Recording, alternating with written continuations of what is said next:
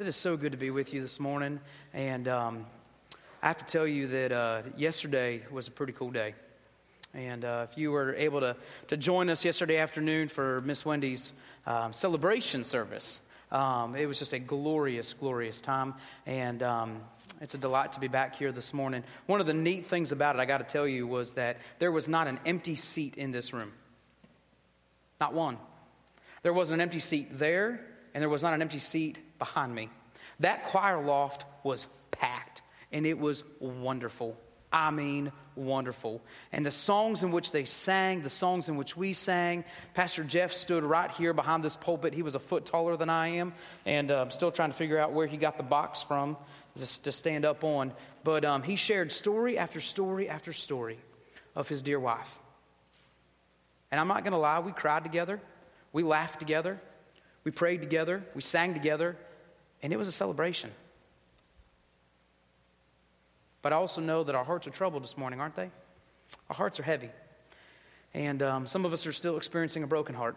And um, we're going to talk a little bit about that this morning. So if you've got your Bible with you, go ahead and fire it up, turn it on, and um, hit your little app, scroll over to Exodus. And um, if you've got your Bible with you, you can go ahead and open it up and uh, go ahead and flip those pages and find the book of Exodus. And I don't know the last time that you were in the book of Exodus.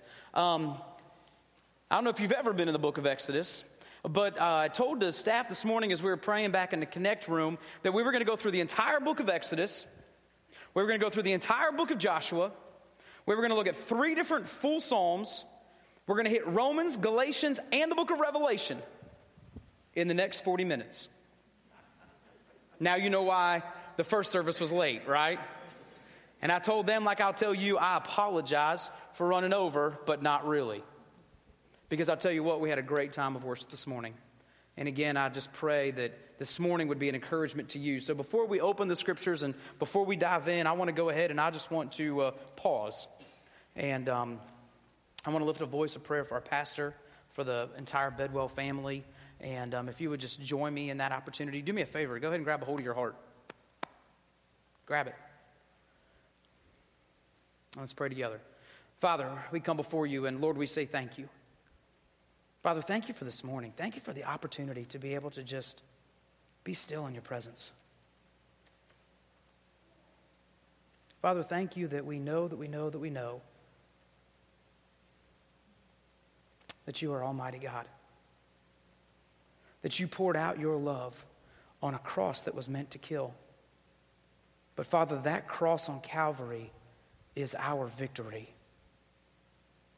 And today, Father, we know that our dear sister Wendy is singing, Holy, holy, holy is the Lord God Almighty.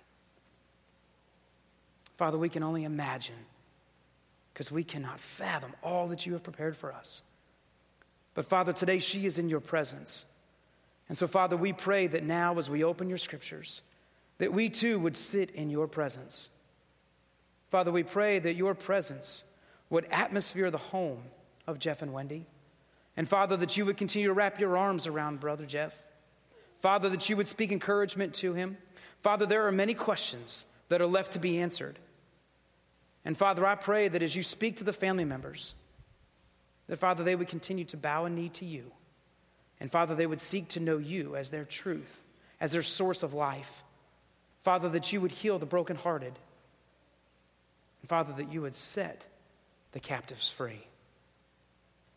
Father, smile upon our pastor and surround him with your amazing grace. And I pray all of these things in Jesus' name. So if you go to Exodus chapter 15, it's a phenomenal story. And if you haven't been there recently, I'm going to encourage you over the next couple of days to, to jump into Exodus. And many of you may know that it's the story of the nation of Israel, the people of God, the chosen people of God, who spent 400, 400 years in bondage, in slavery, in Egypt under Pharaoh's rule. Remember that story? Remember Charlton Heston? Remember the voice? Let my people. I, I wish I had that voice. Remember that moment whenever Moses stands before Pharaoh and says, Let my people go. And Pharaoh says, No. And he goes back and let my people go after a plague. No. Let my people, this goes on over and over and over, plague after plague after plague. And the nation of Israel is gripped in slavery. They are gripped in bondage. I don't know about you, but for the last couple of weeks, it has been tough, hasn't it? I mean, I was reflecting over a couple of the conversations that, that I've had the last couple of days conversations of suicide, conversations of divorce, conversations of financial hardship.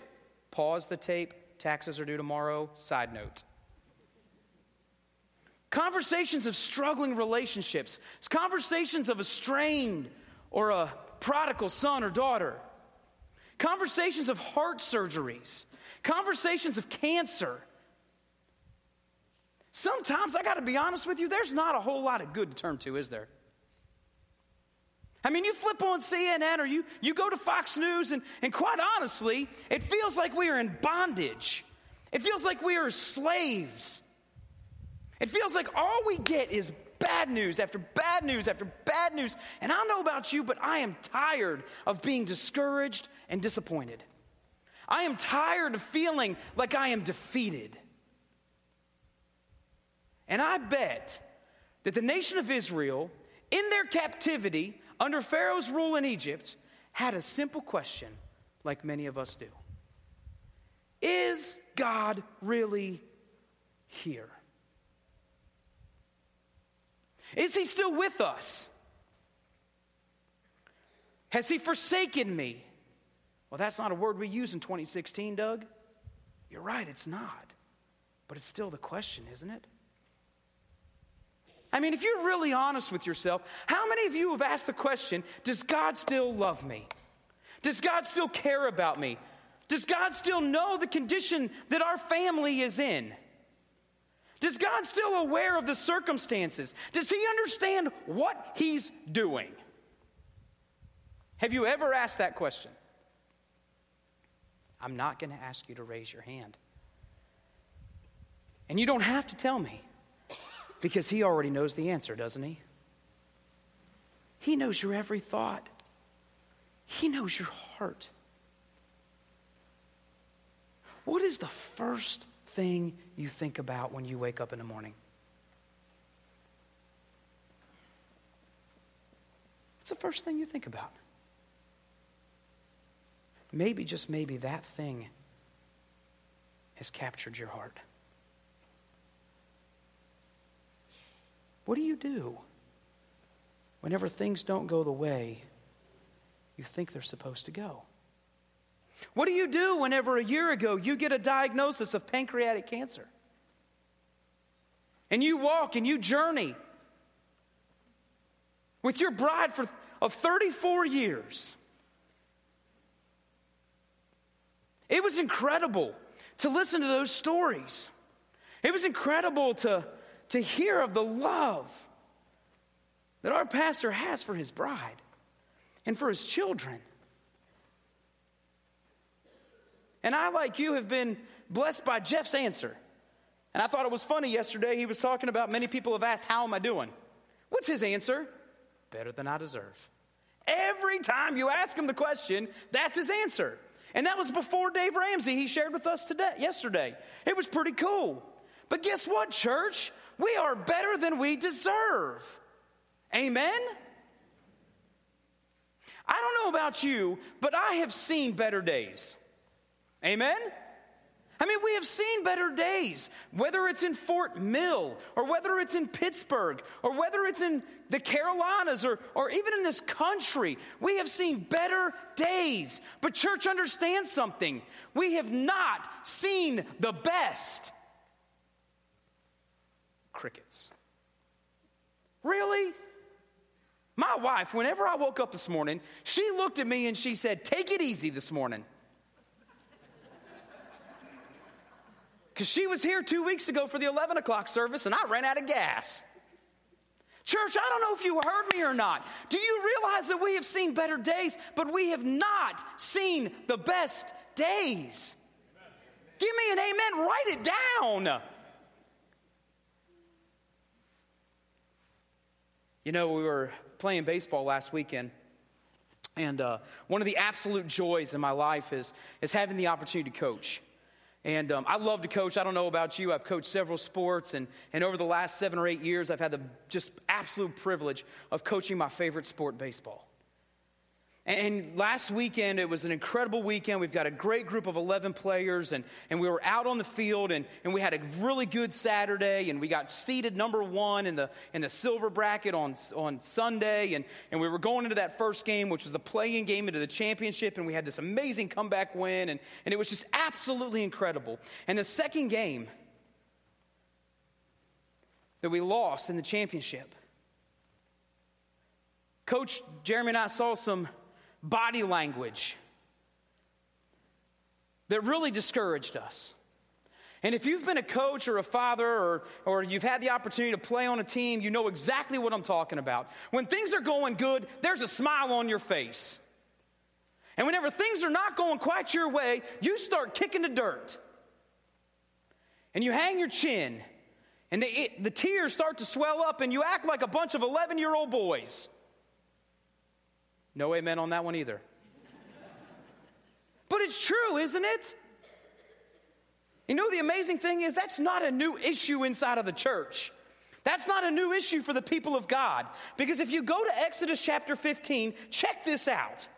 It's absolutely incredible. Because after 400, oh, I'm sorry, 400 years, I almost said 400 centuries, that would have been a little bit of an exaggeration.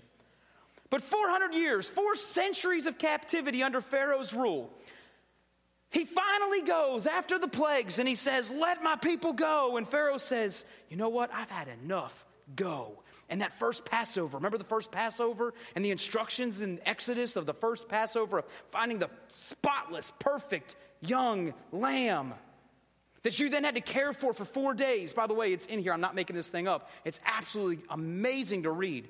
And after the instructions of the Passover and after the going out and the exodus out of Egypt, the Egyptians are walking across and they come to the Red Sea. And, and you can see it right now on, you know, the public broadcasting station where Moses puts his staff down and, and the sea walls just peel back and the entire nation goes across. And, and because God hardened the Egyptians' heart and Pharaoh's heart, he sent the Egyptian army after the Israelites, after they had left, and they crossed over the Red Sea, right? Remember this? And what happens whenever the Egyptian army gets into the Red Sea? Boom! You're right. And they are dead instantly. I mean, could you imagine the smile? Could you imagine the comeback win that they just experienced? How amazing would that be for the people of God to be standing on the other side of the Red Sea, looking back, and there's the Egyptian army dead. Chariots, wheels floating to the top. How amazing would that have been? Could you imagine them skipping their step, coming off the field and saying, I got this fool. I can't look and see if the player's in the room, but if he's in the room, he knows exactly what I'm talking about. When he struck out that kid, after we were down by six runs, he comes off the field and he looks at me and says, Coach, I got this fool. Who you calling fool, boy? Next time he comes out after striking out that kid, sit down, son. Kid was walking with a little bit of swagger. The next game, that same kid was kicking the dirt. Check it out. Exodus chapter 15. This beautiful, beautiful song of deliverance that starts the chapter. I will sing to the Lord.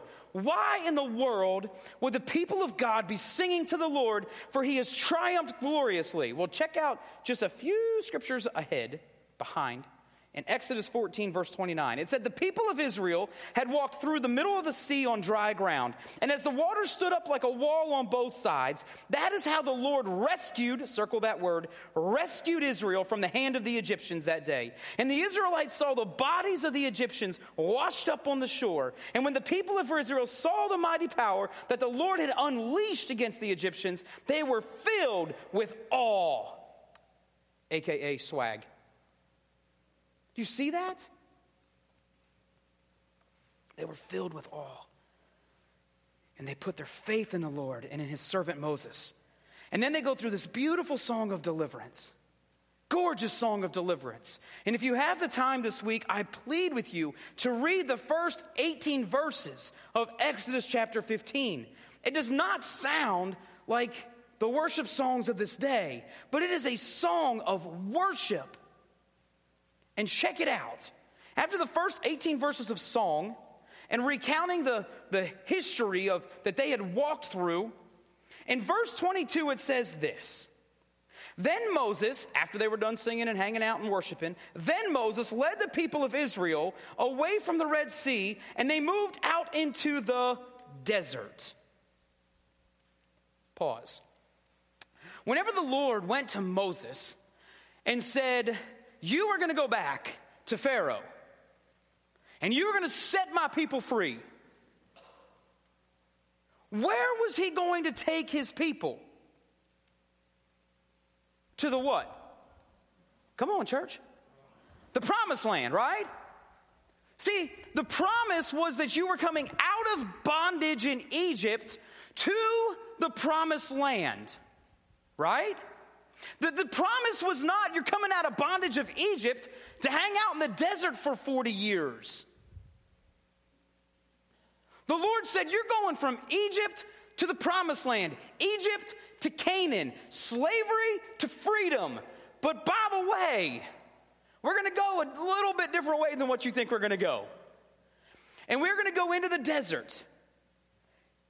So they traveled into this desert for three days. How many days? How many days? Three.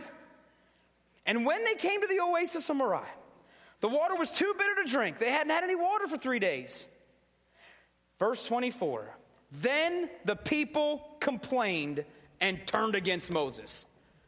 Are you kidding me? You just had this comeback win, and literally an hour later, you were kicking the dirt, hanging your heads, and crying. Oh, by the way, that's not our 11U tournament team. That's the nation of Israel. That is God's people who just witnessed a miracle of the Red Sea splitting and walking through on dry ground and the Egyptian army being flooded and killed. And three days later, because they got thirsty, are you kidding me? They turned their backs and they started to whine and complain. Anybody else a part of that nation? Or am I the only one that's going to raise my hand? Church, how many times do we do this? How many times do we see God do something absolutely miraculous? And in the next minute, we are the first to complain because we feel that we deserve something. Isn't it amazing that the faster our world moves, four kids, a wife, a job, travel, friendships, hardships, it just keeps going faster and faster and faster, doesn't it? Don't you feel overwhelmed sometimes?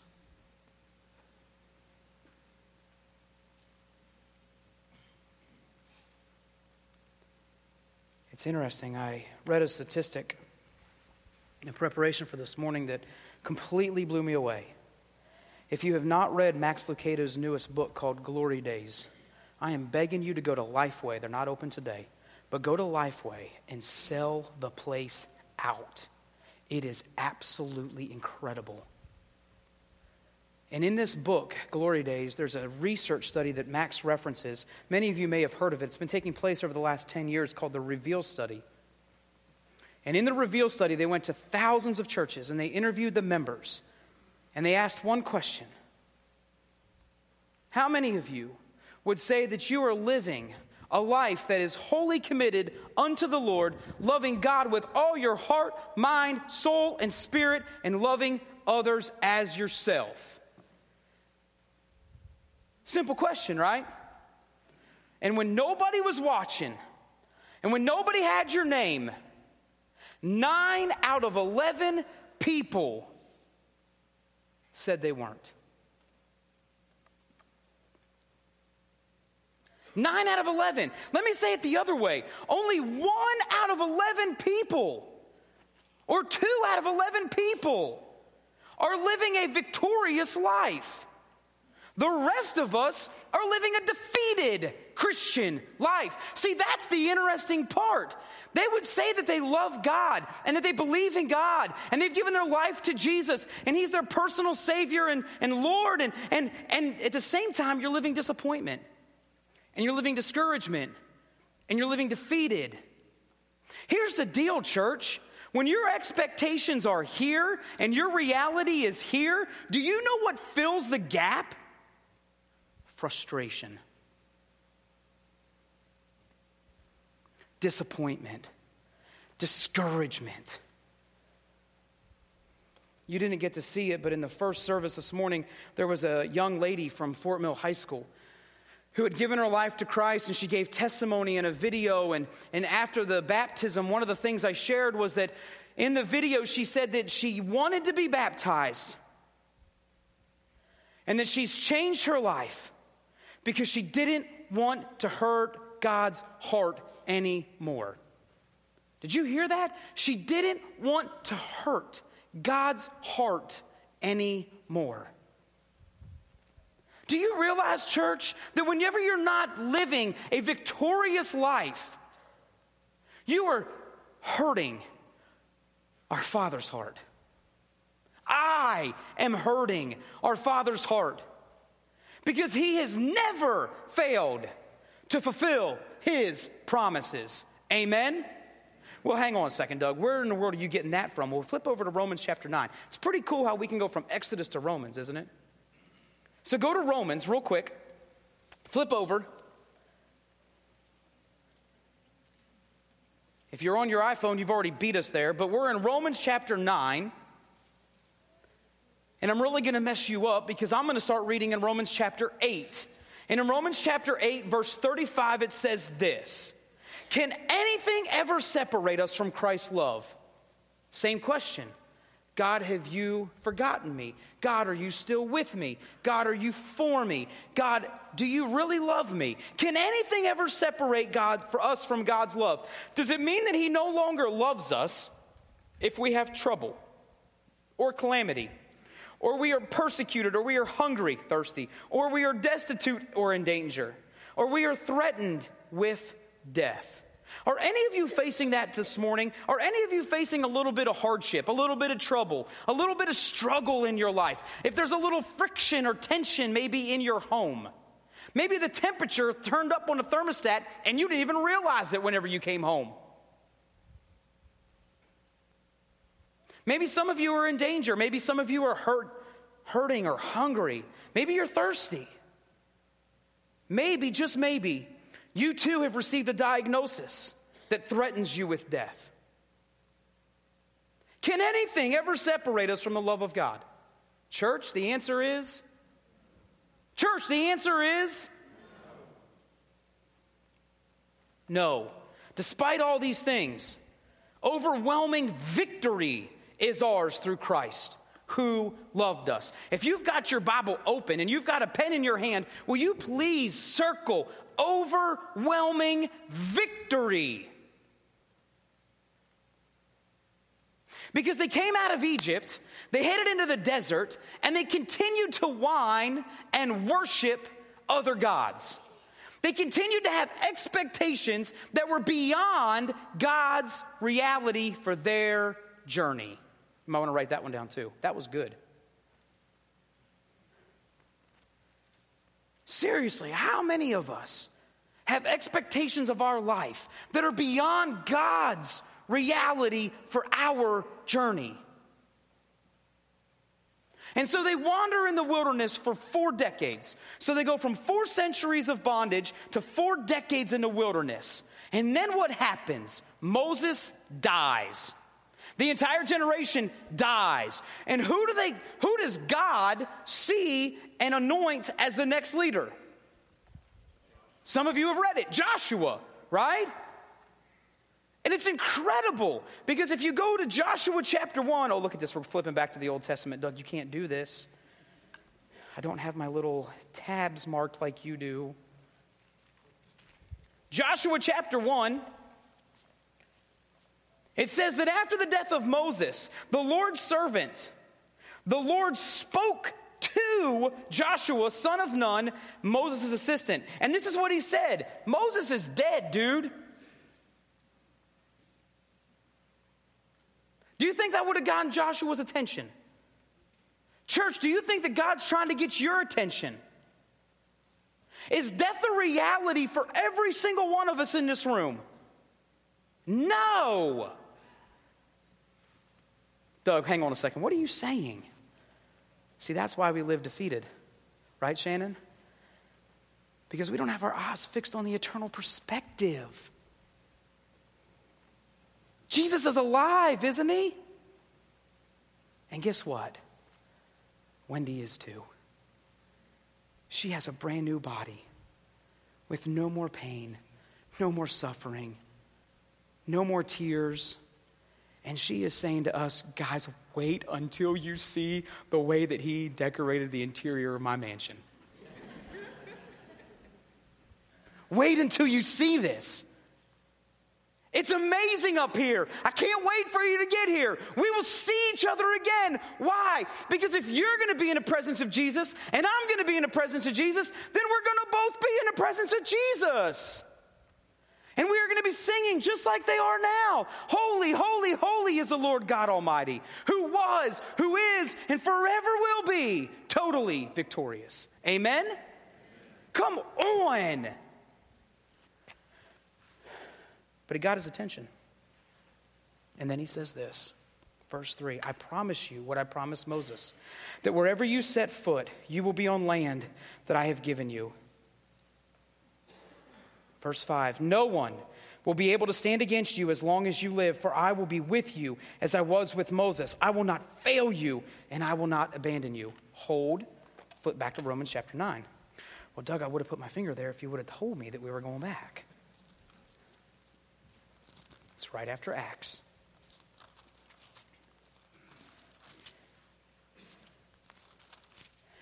And in Romans chapter 9, verse 6, it says, Well, then, question, has God failed to fulfill his promise to Israel? How cool is it that in Romans, Paul references Exodus? No! For not all who are born into the nation of Israel are truly members of God's people. And I will tell you what, that hurts God's heart. He loved the world, the whole world, and every created being that He made in it. And it hurts, it hurts His heart that not every created being that He has made will be in His presence for eternity. Could you imagine the pain of our Father's heart? I don't know about you, but being a daddy of four kiddos, I love to be in the presence of my kids. I really do. Some of you have had the great joy, I use that word, of sending your first or your second or your third or your fourth or your sixth or your tenth off to college.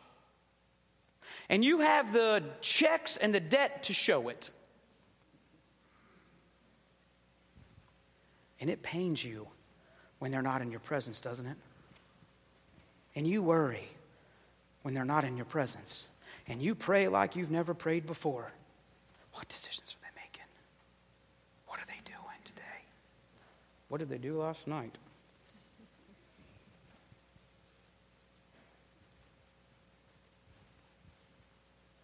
Church, there's some of you in this room that are not in the presence of our Father eternal eternity. There are. There are some of you who have not given your life to Christ. And today may be a day for you to cross over the Jordan River. See, I don't know about you, but if Beth Moore came to Fort Mill, I would be the first one in line. And I'm not going to wear pink. But Beth Moore said it best. There's a difference between believing in God and believing God. See, Abraham was counted as righteous because he believed God. Some of us are just believing in God. And we're going along with emotions because our wife or our husband want us to, or because we think that it's what's best for our kids.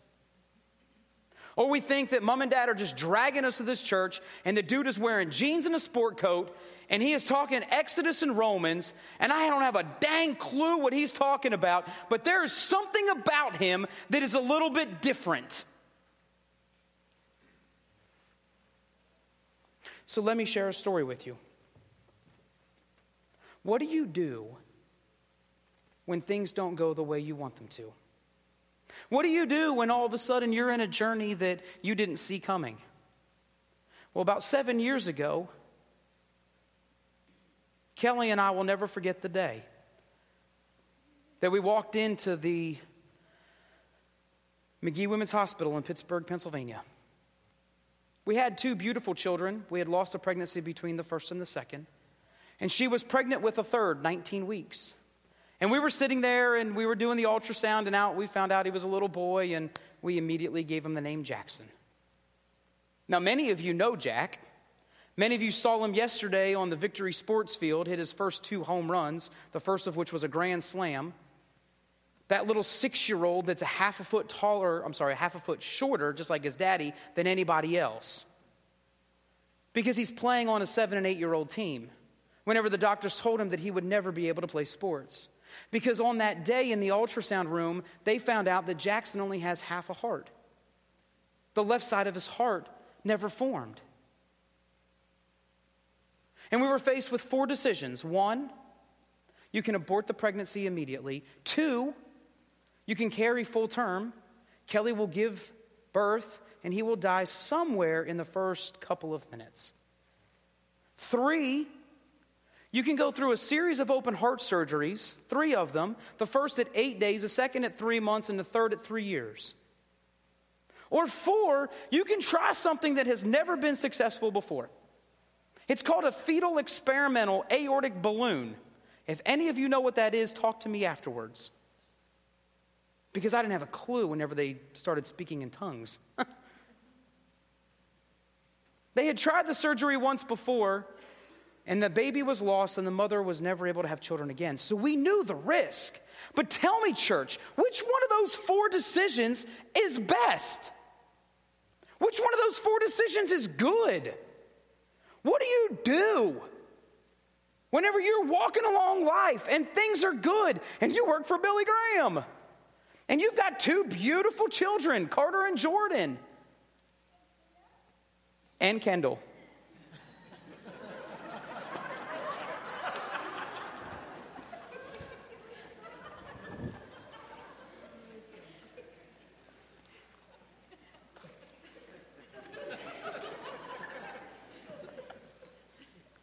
Isn't it good to know they pay attention?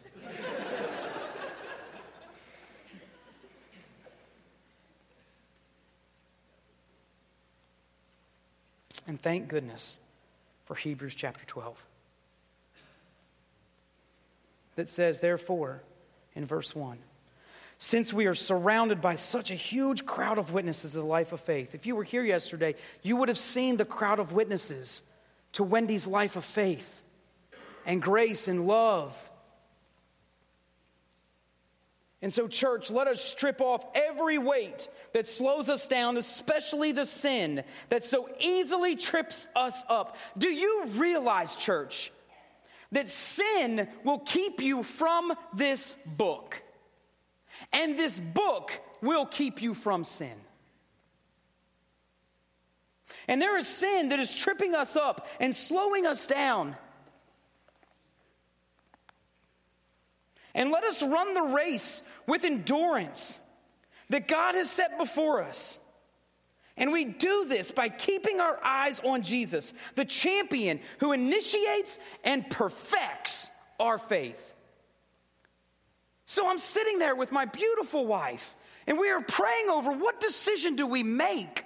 And I text my wise counsel, Bruce, and, and I say, Bruce, what do we do? And he says, Doug, when you're walking on water, it's all eyes on Jesus because you are going to where no man has ever gone before.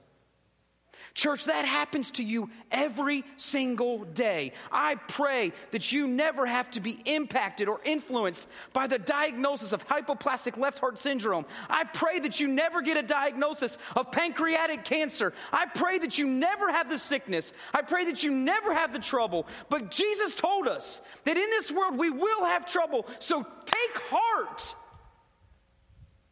because I have overcome this world.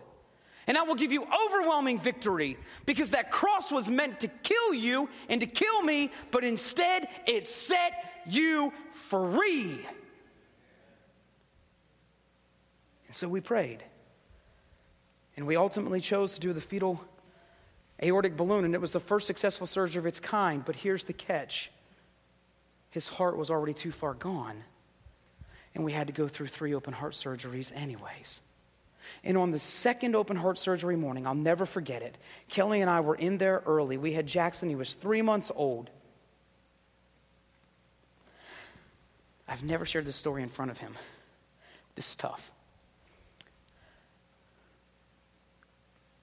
And I rocked him the night before. He couldn't cry. And so I went into his nursery and I just rocked him. Because if he would cry, he was on that point where he would go into cardiac arrest. And so for three months, we threw out Babywise. we threw out the let it cry, let him cry it out model. And I rocked him in his room, and the next morning we got up early and, and we took him in, and I handed him over to the anesthesiologist for that second open heart surgery. And he had already miraculously come through one, and he was three months old at the time. And Kelly and I were in the ICU room, and all of a sudden there was a knock on the glass door. And the gentleman's name was Bill. And I will never forget Bill. Because Bill looked at me and said, Mr. and Mrs. Barrett, I'm Bill. I'm your respiratory therapist. And he said, When I saw Jackson's name on the board this morning, I chose you. Did you guys hear those words? Well, if you have been chosen by God, you understand that those words are very, very, very, very, very special. I said, Bill, what do you mean you chose me? He said, Well, Mr. Barrett, for the last three months, I have watched you and your wife and your family come in here, and I've seen your tears, and I've heard your prayers, and I've listened to your worship music, and I've seen you read the Bible, and I've heard you share the love of God with people. How in the world can you believe that there is a God who loves you when your son is in this condition? Every day, Mr. Barrett, I see babies just like your son. How can there be a perfect, loving God? And I looked at him and I said, You know what, Bill? What we see as imperfect and what we see as not our plan is perfect in God's purpose. For if Jackson were not in the OR this morning, you and I would not be able to talk right now. And for the next 10 minutes, I shared scripture with him.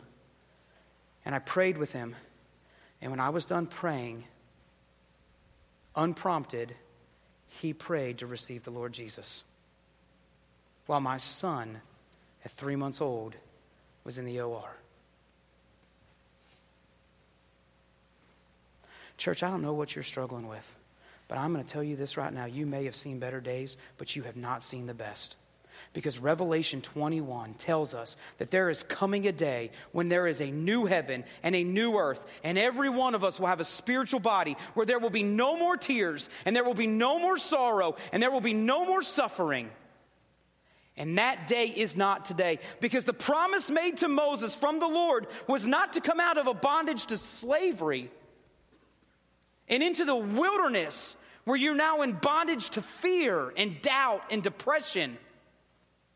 But the promise was to come up out of slavery to the promised land, to your glory days, to a land of Canaan. And, church, I want you to know that today is the glory days. Canaan is not heaven. Please hear me, church. Heaven has no battles to be fought. Heaven has no enemies to be won over. Heaven has no kings. Heaven has no struggle and no hardship and no trouble. Heaven only has worship. So if you want to experience heaven today, then my prayer for you is that you would bow your knee and that you would begin to pray and that you would begin to wait upon the Father and that His Spirit would fall upon you and that you would worship in a new way and that you would put a smile on your face because the smile of the Father is upon you this morning.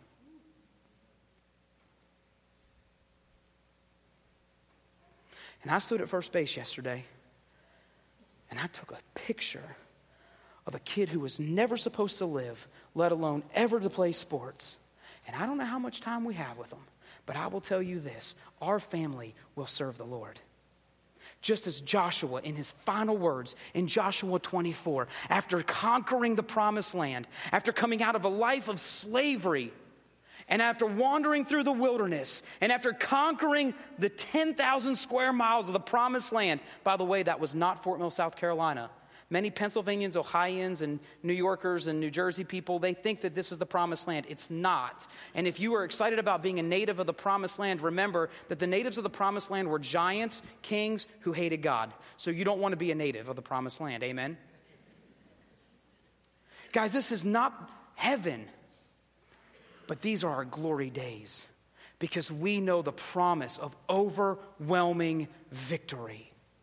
Amen. Final word. Flip with me real quick to Psalm 34 as we close. Whew.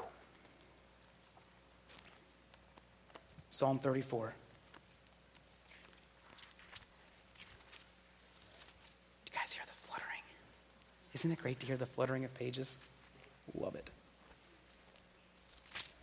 Psalm 34. I want to leave you with this. The Lord is close, verse 18. The Lord is close to the brokenhearted. He rescues those whose spirits are crushed. The righteous person faces many troubles, but the Lord comes to the rescue each time. For the Lord protects the bones of the righteous. Who is the bones of the righteous? Who hung on the cross without a bone broken?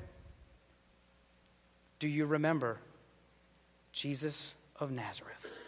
He alone, he alone was without sin, right? And sin in my life does not allow me to be righteous. But because Jesus is the Lord of my life and his blood covers me, God sees me in that shed blood covering, secure forever. So he is close. And the Lord will redeem those who serve him. And no one who takes refuge in him will ever be condemned. Church, there are some of you in this room that do not know the refuge or the closeness of God Almighty. Last Monday, a gentleman came through the Billy Graham Library with his service dog beside him. And I noticed the dog first because she was identical, or he was identical to the dog that Kelly and I rescued six years ago when we lived in first, Fort Mill the first time. So I went up and I began to have a conversation with him, and I learned of his time in Iraq and Afghanistan. And, and after we talked for a little while and realized he was a wounded warrior and a veteran, I thanked him for his service and I looked at him and I said, Sir, how can I pray for you? And he said, Doug, would you please pray for my wife who's in recovery from breast cancer? And would you please pray for my PTSD disability? And I said, Absolutely. And so I stopped for 15 seconds and I prayed over him in the middle of a tour. And we went on, and I gave a tour to two of the guests that I had with me, and we were out through the library for about an hour. And as we were going into the final theater, many of you have gone into where you hear Dr. Graham's message from 2005 in the gospel presentation where 26,000 people have given their life to Christ. As we're going in through those doors and those big doors open, all of a sudden I see this gentleman and his service dog on a beeline right to me and he is crying and he is weeping and he comes up to me and he says, Doug, can I change my prayer request? Now, I wanted to be a jerk and say, Nope, sorry, you only get one for the day. and I looked at him and I said, Steve, what is it? And he goes, Doug, Would you pray that God would love me enough to forgive my sins? Doug, I didn't mean to kill them. Doug, I didn't mean to hurt them. Doug, I didn't mean to do what I did to those kids in Iraq. All I wanted to do was give them gifts, and the gifts that I gave them got the whole school killed. Doug, I did some things that I. And I mean, he went on and on and on. And I looked at my guests and I said, Guys, you go into the final theater, I'll see you on the other side. And I stood there for 10 or 15 minutes and I read scriptures to him and I prayed with him. And, and I said, Steve, I cannot pray the forgiveness of sins in your life. You have to do it. I said, Steve, do you want to do that today? And with all the strength he had, he said, Yes. So I got his wife, and we went to the prayer room, and I prayed over him again, and I heard the sweetest prayer of a man for the first time who gave himself to Christ, asking for the forgiveness of his sins, for the things that his hands had done, for the killings that he had on his hands. And when he was done praying, I will never forget the moment. That service dog began to lick his hands profusely. And he looked at me and he said, Doug, why is he doing that? Why is he licking my hands? He never, uh, guys, it was awkward. It was gross. I mean, the dog was just lick, lick, lick, lick, lick, lick, lick, lick, lick. And I looked at him and I said, Steve, for the first time, your hands are clean. That's the miracle of all miracles.